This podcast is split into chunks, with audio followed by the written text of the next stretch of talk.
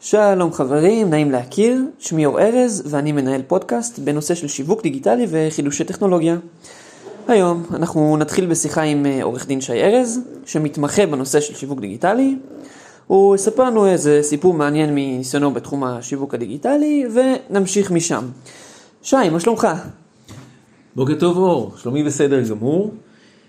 ספר לנו קצת עליך, על העבודה שלך, מה אתה עושה בגדול. טוב, אני עורך דין כבר מעל 20 שנה. אני עוסק בדרך כלל בתחום האזרחי ומלווה חברות ועסקים בעבודה. ואז ככל שהשוק של תחום השיווק הדיגיטלי התפתח והתקדם, הגיעו אליי לקוחות שהתמודדו עם תביעות שקשורות לשיווק שלהם. למשל, לקוחות שמדברים לרשימות תפוצה, כמויות של מיילים, פתאום התחילו להיטבע מאז תחילת 2009, כי חוקקו חוק שנקרא חוק התקשורת, תיקון הספאם. תיקון שדורש תנאים מסוימים כדי שאפשר יהיה לשווק באמצעות דיבור כמותי. אחר כך הגיעו תביעות מעניינות נוספות, גם בנושא הוצאת דיבה על כל מיני פוסטים בפייסבוק, וגם בנושא הטיה וחוקי הגנת הצרכן על אתרי אינטרנט שהיה חסר בהם כל מיני דברים שהיה צריך מבחינת חוקי הגנת הצרכן. ולאחרונה לצערנו יש מגפה של מכתבי דרישה ותביעות בתחום של נגישות. דהיינו, צריך להתאים את האתר לעבודה עבור אנשים בעלי מוגבלויות, ולאחרונה, בגלל תקנות שיצאו בתחום, יש גם תביעות בנושא הזה, כשהכנס לזה שהאתר לא מותאם יכול להגיע ל50,000 שקל.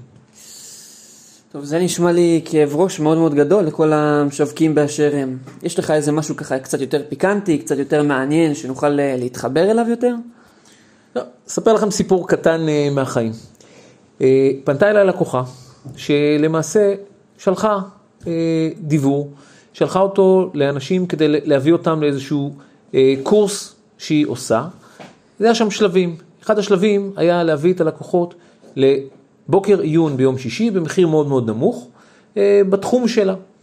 נרשם אחד מהטובים הסדרתיים המוכר ביותר לרשימות, קיבל ממנה מיילים בעניין, אמר לה, אני כרגע לא מעוניין בקורס, לא השלים את תהליך ההרשמה, לא מעוניין באותו בוקר, אבל לא אמר, אני לא רוצה לקבל מיילים, אני לא רוצה יותר להיות ברשימה, שום דבר כזה. אסף כמות מיילים והגיש תביעה. התביעה הסתבכה. מסתבר שהייתה שם עורכת דין שנתנה לה שירות, אבל לא כל כך שירות טוב, אלא יותר שירות דוב. וכתוצאה מזה שהיא לא הגישה בזמן איזשהו כתב הגנה, ניתן נגדה פסק דין על 60,000 שקל. ונפתחו תיקי הוצאה לפועל, וחשבונה הוקל, והיא מגיעה אליי שנה וחודשיים אחרי שיש פסק דין נגדה, עם חשבון מעוקל ועם פסק דין נגדה. אז איך בעצם אני נמנע מדברים כאלה? אני עכשיו בתור משווק, אני לא רוצה להתעסק בשטויות האלה, אני לא רוצה להתעסק במשפט, זה לא מעניין אותי, זה פחות התחום שלי. איך אני נמנע מדברים כאלה?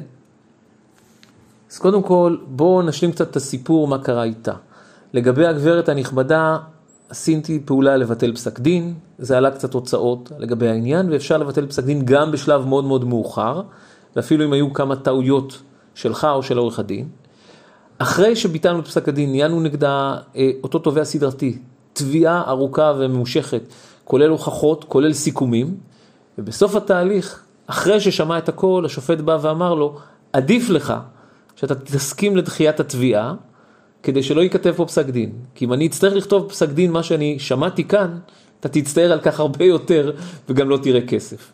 ובהתאם, התביעה נגדה בוטלה, והיא לא שילמה לו דבר, מלבד הוצאות על ביטול פסק הדין.